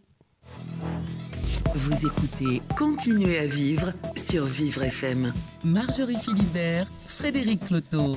Vous pouvez retrouver l'intégralité de cette émission sur le site vivrefm.com en podcast et puis également sur notre page Facebook Vivre FM. Tout de suite, nous continuons à parler du dispositif Contact Covid avec euh, une médecin, Juliane Lambroso, qui est avec nous en direct par téléphone. Bonjour. Bonjour. Merci de passer un peu de temps euh, ce matin sur notre antenne pour euh, dire clairement ce que vous pensez. C'est que vous, ce dispositif, vous êtes radicalement contre. Pourquoi? Bah, écoutez, euh, quand on nous a mis en confinement, euh, tous les cabinets médicaux parisiens, généralistes comme le mien et spécialistes, ont été gommés de la carte. On n'existait plus. On nous a demandé aucun conseil. Qu'est-ce qui s'est passé pendant cet hiver? Qu'est-ce qu'on a vu comme épidémie? Quelles questions on se posait? Quelles inquiétudes on avait? On a été totalement ignorés. Et puis du jour au lendemain, Doctolib a installé là, euh, gracieusement donc la téléconsultation qui est l'arnaque du siècle parce que moi je ne sais pas faire de téléconsultation, je ne sais voir que des gens en face et faire des diagnostics cliniques. C'est comme ça qu'on m'a appris la médecine. Donc là, je ne comprends pas trop la suite de cette histoire et je pense qu'on est encore à côté de l'essentiel. L'essentiel n'est pas là. L'essentiel est dans quelque chose de déjà redonner confiance aux gens, aux gens qui sont complètement traumatisés, parce que nous-mêmes on l'est. C'est-à-dire qu'on a reçu un choc traumatique psychique et physique énorme, dont on commence à peine à se réveiller. Et je ne sais pas si. Alors, on peut faire. Il y a beaucoup de choses à faire, évidemment, mais je ne pense pas qu'encore une fois, c'est sur la technique et des choses qui vont encore coûter beaucoup d'argent et dont on ne sait pas la fiabilité. Et puis, en même temps, aux dernières nouvelles, je ne suis pas habilitée ni à fiquer les gens, ni à leur ordonner les choses. Je peux les conseiller, je peux les soigner, je peux les aider. Bon, ça, c'est la mission à laquelle je suis euh, euh, confrontée tous les jours. D'autant que moi, dans mon exercice médical, depuis pas mal d'années, les gens de la Sécu me disent vous ne correspondez pas aux normes. Alors quand je fais de l'assistance à personnes en danger, que ce soit par rapport à des soins qui ne sont pas complètement conformes aux ARS ou même qui sont des arrêts de travail plus que justifiés, c'est l'assistance à personnes en danger, on me dit que je suis quelqu'un de délinquant. Ok, c'est bon, je suis délinquante. Enfin, aux dernières nouvelles, j'ai mis de procès, j'ai toujours travaillé correctement, je suis dans le même quartier depuis des années. Et euh, voilà, j'ai l'impression de faire plutôt du bon travail sans avoir envie de me mettre des médailles ni des quoi que ce soit. Et voilà, c'est comme ça que ça se passe. Donc, Docteur Lombroso, vous exercez encore aujourd'hui à Paris, euh, dans le 15e arrondissement. Euh, bah, comment communiquez-vous avec vos patients euh, justement sur, sur ce Covid-19, puisque vous ne les orientez pas, si j'ai bien compris, vers, vers ce dispositif qui a été mis en place et qui semblerait, malgré tout, fonctionner? Qu'est-ce que vous faites alors vous-même? Pratiquement très peu vu de Covid déjà, pour commencer, parce que j'ai une clientèle très jeune. Donc déjà, ça fait quand même, je sais pas, une clientèle qui correspond à la moyenne des, dans la mesure où le quartier s'exerce, a totalement changé puisque c'est devenu un quartier jeune et bobo. Et donc finalement, la clientèle n'a pas vieilli avec moi. Donc il y a déjà cette première, euh, première chose. La deuxième chose, c'est que quelque part, euh, les gens, quand ils me demandent des tests, qu'ils demandent d'aller en consultation hôpital, je les envoie bien sûr. Je vais jamais leur dire que restez chez moi et attendez de, de, que ça se passe. C'est pas le propos ni la question. Enfin, je sais pas, on va pas m'apprendre à travailler. Mais alors, qu'est-ce qui vous gêne véritablement dans ce dispositif, pardon? Le, dispositif qui me gêne, c'est finalement qu'il faut, euh, entre guillemets, dénoncer les gens. Et que donc, c'est le secret médical, en fait, finalement, que, que, que, que vous, euh, vous érigez comme, euh, comme étendard. Vous ne voulez pas dénoncer, entre guillemets. Mais si c'est dans l'intérêt collectif. Attendez, mais je vous dis, les gens, ils ne sont pas idiots ils savent très bien s'adresser à nous et même s'ils ont des problèmes, ils savent aussi euh, même faire ce qu'il y a à faire. moi, tous les gens que je connais qui ont eu autour d'eux des cas ont été d'eux-mêmes faire les tests, machin, il n'y a pas eu de problème. Enfin, je veux dire, moi, j'ai une clientèle qui est éduquée. Mais comprenez quand même, euh, Madame, Lambroso, que euh, la pandémie, elle a commencé avec une seule personne et il y en a eu des, des, milliards qui ont été atteintes. Et que là, aujourd'hui, sans avoir besoin de fliquer, on a quand même peut-être besoin de savoir qui a pu contaminer qui pour essayer de protéger mais les gens sont totalement conscients de tout ce qui se passe. Hein. Faut pas croire qu'ils sont totalement inconscients qu'ils font n'importe quoi. Hein. Ça n'a jamais été ça depuis le départ, d'ailleurs. Donc pour vous, c'est pas utile que de remonter la chaîne de contamination éventuelle? Utile. Je peux, je peux dire que ça peut se faire en faisant confiance aux médecins qui donnent des conseils et aux gens qui sont capables de euh, d'y aller euh, sans qu'on ait besoin de leur dire ça c'est bien, ça c'est pas bien. Je, Alors après, je vais vous dire une chose. Ce que je vous dis, euh, correspond à ma clientèle dans mon quartier, dans le 15e, qui est quand même un quartier plutôt favorisé. Donc je ne peux pas parler de choses qui se passent dans d'autres euh, dans d'autres euh, arrondissements ou dans d'autres régions. Docteur Lambroso, si je comprends bien, en fait, vous trouvez que il faudrait plus de liberté et moins de sécurité, c'est cela? C'est pas moins de sécurité parce que vous savez très bien que l'histoire des gens qui, par exemple, dans les abattoirs qui semblent c'est des gens, ok, Bon, même si les gens sont porteurs, ça veut dire qu'ils vont finir, euh, comment dire, euh, à l'hôpital et qu'ils vont mourir. De toute façon, le principe d'une épidémie, bon, on est pandémie d'abord, c'est quelque part, le maximum de gens sont confrontés au virus comme chaque année. Il y aura ce virus, il y aura un autre après, et ainsi de suite. Euh, il suffit simplement que les gens soient suivis, soignés. Et si ces dispositions ne sont pas prises, évidemment qu'après on flambe. Et puis alors, attendez, il y a une autre chose qui a quand même été très importante, et moi j'ai envie de vous le témoigner, ma fille me dit est complètement la ramasse, mais moi je suis pas d'accord. Pourquoi notre région a été énormément impactée Paris de France. Je vais vous expliquer. Il y a eu deux événements très graves. Il y a eu bon, tous les événements politiques, les grèves, c'est pas, c'est pas tellement le problème. Au niveau de la pollution, la première chose, c'est qu'il y a eu, il y a, euh, au mois d'avril, je crois, au mai, il y a eu Notre-Dame qui a brûlé. Donc il y a eu des produits toxiques qui sont sortis de la fameuse euh, aiguille en plomb. Bon, il y a, mais il y a eu surtout, ah, il y a eu euh, le grisol. Il y a eu des millions de tonnes de produits extrêmement toxiques qui se sont répandus et qui ont suivi à Seine et les gens qui habitent dans les parages de Rouen depuis plusieurs mois disaient il va nous arriver une galère, on ne sait pas laquelle, on ne sait pas pourquoi, et personne ne peut rien nous dire. Et ça, personne n'en a parlé. Personne. Personne. Parce que vous savez qu'il y a aussi l'accroche, parce que le virus, le problème, c'est aussi son accroche. Et les gens étaient fragilisés, fatigués, euh, euh, certains avaient des problèmes, bien sûr, économiques, financiers, parce qu'il n'y a pas que dans le quartier, il y a aussi des gens qui s'alimentent mal, qui ont des problèmes de dette, qui ont des problèmes personnels, familiaux, bref. Voilà. Donc, finalement, là encore, j'ai envie de dire que moi, je veux pas remettre. D'ailleurs, des gens de la Sécu m'ont appelé. On me demanderait est-ce que vous avez envie de faire partie de, de cette, euh, comment dire, cette euh, ce protocole?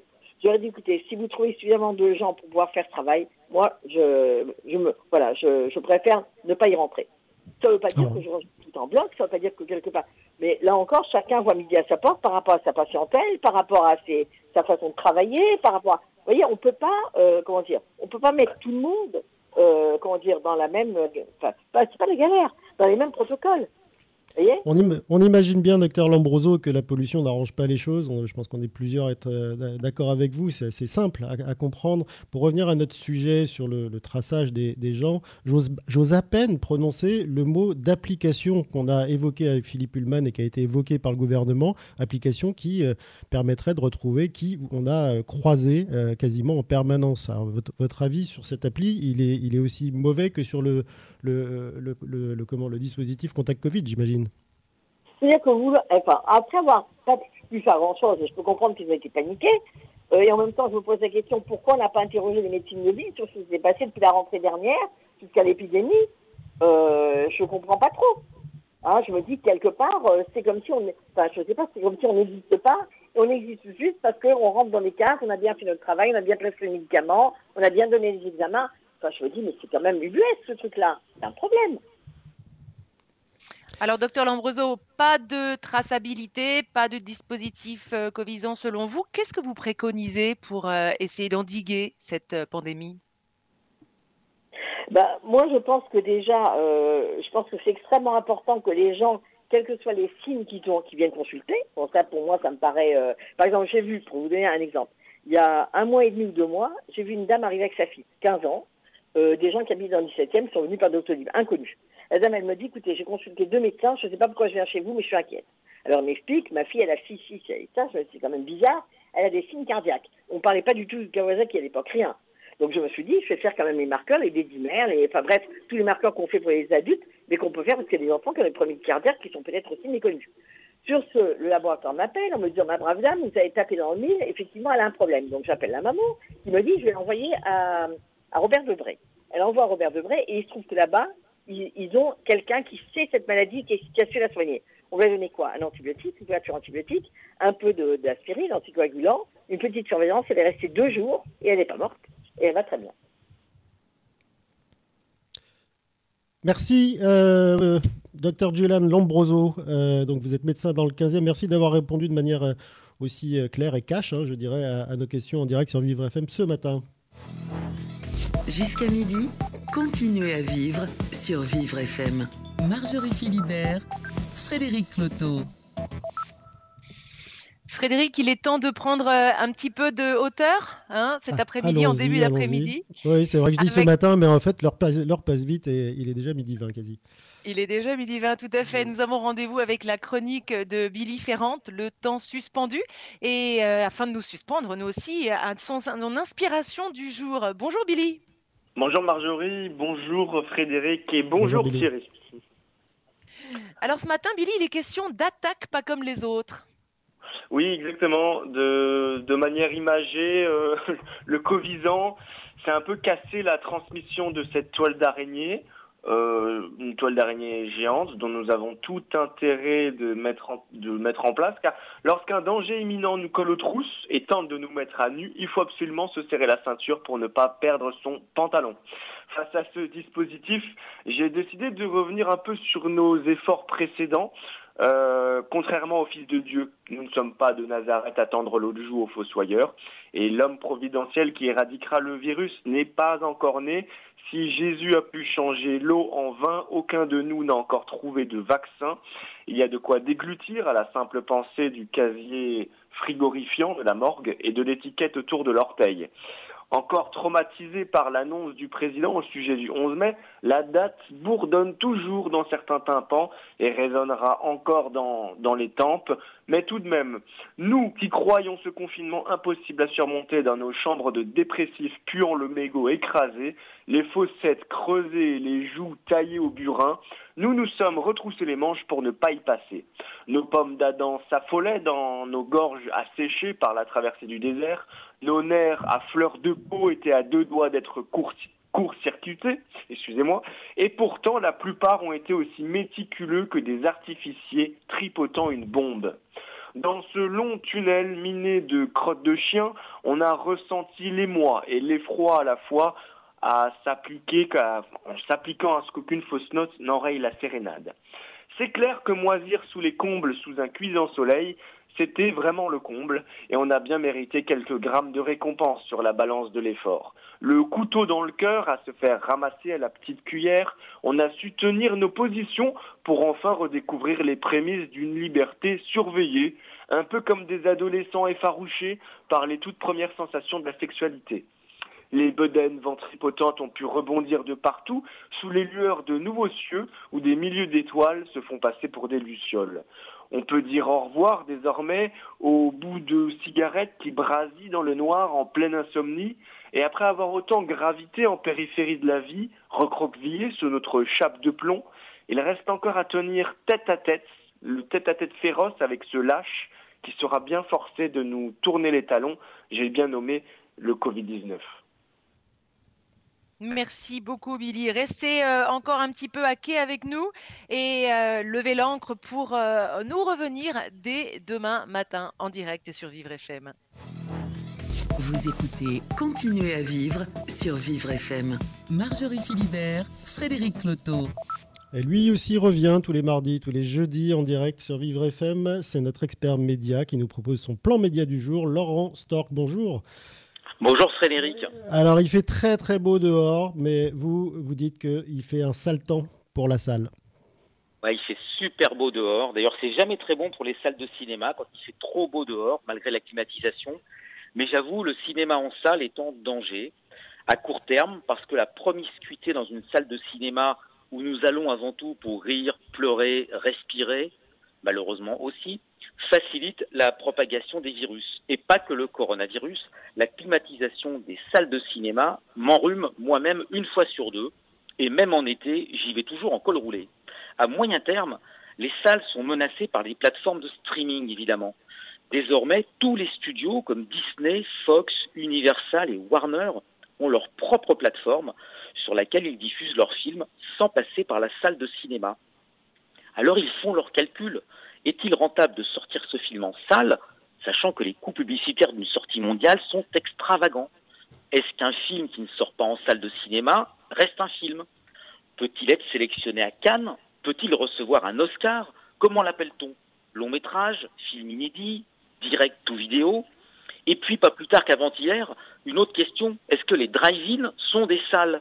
Autant de questions nouvelles.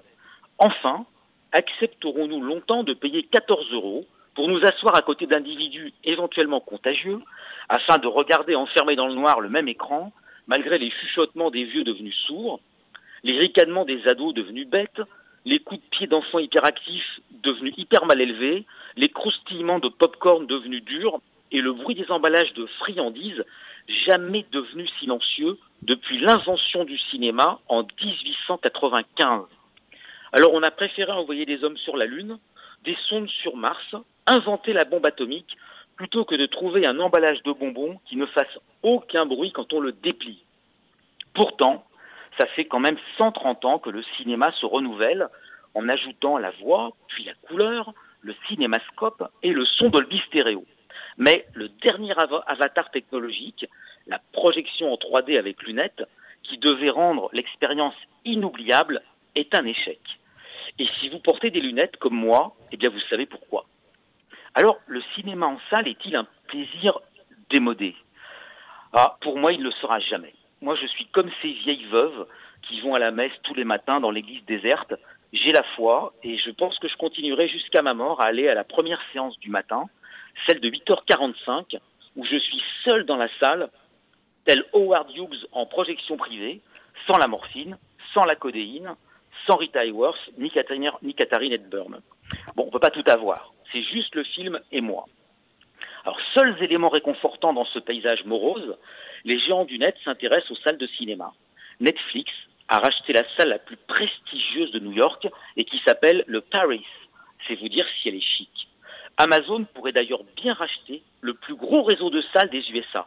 Ce serait une incroyable ironie quand on y pense si les plateformes de streaming diffusaient leurs films dans des salles de cinéma au moment où les studios d'Hollywood ne le font plus. Quel fantastique twist scénaristique. Mais pour moi, la magie du cinéma passe par la salle, parce que c'est une magie enfantine d'abord, et puis une magie millénaire. Marc Azema archéologue spécialisé dans l'étude de l'art préhistorique, fait remonter l'origine du cinéma à la grotte Chauvet en moins 32 000 avant Jésus-Christ. Alors, avant de ricaner, sachez que son étude est passionnante, sérieuse et convaincante. Allez y jeter un coup d'œil. Alors franchement, si nos ancêtres avaient assez de courage pour assister à une projection cinématographique dans les entrailles de la Terre, en bravant les ours des cavernes et tous les autres prédateurs, vous en aurez bien assez pour aller dans votre salle de cinéma favorite. D'ailleurs, le professeur Rahan, qui s'y connaît bien en préhistoire, le recommande. À mardi prochain. Mais sans, sans bonbons. Hein. Euh, merci Howard Hughes et on vous retrouve, euh, on vous retrouve effectivement mardi prochain. Alors, Marjorie. Oui, Frédéric. Vous êtes toujours là? Bien sûr. Ouais, vous étiez en train de rêver euh, au paquet de bonbons qui, qui, ne fait pas de bruit, décrit par, par Laurent. demain, on va, on, va, on va parler de joie et d'histoire, c'est ça? Tout à fait. Demain, on, va se demander si l'histoire se répète en fait avec cette pandémie mondiale. On, va notamment interroger un, un, superbe historien sur les précédentes crises sanitaires qui ont marqué les derniers siècles. Et puis effectivement, on va s'intéresser aux répercussions positives de ces crises, car oui, il y en a toujours forcément, pour, on l'espère, vous donner le courage de continuer à vivre et surtout à bien prendre soin de vous. Oui, on décryptera tout ça euh, tranquillement avec, euh, avec un professeur de géographie, avec un historien, comme vous l'avez dit, avec un économiste, avec l'humoriste aussi Smaïn. Euh, donc ça, ce sera demain en direct sur Vivre FM à partir de 11h.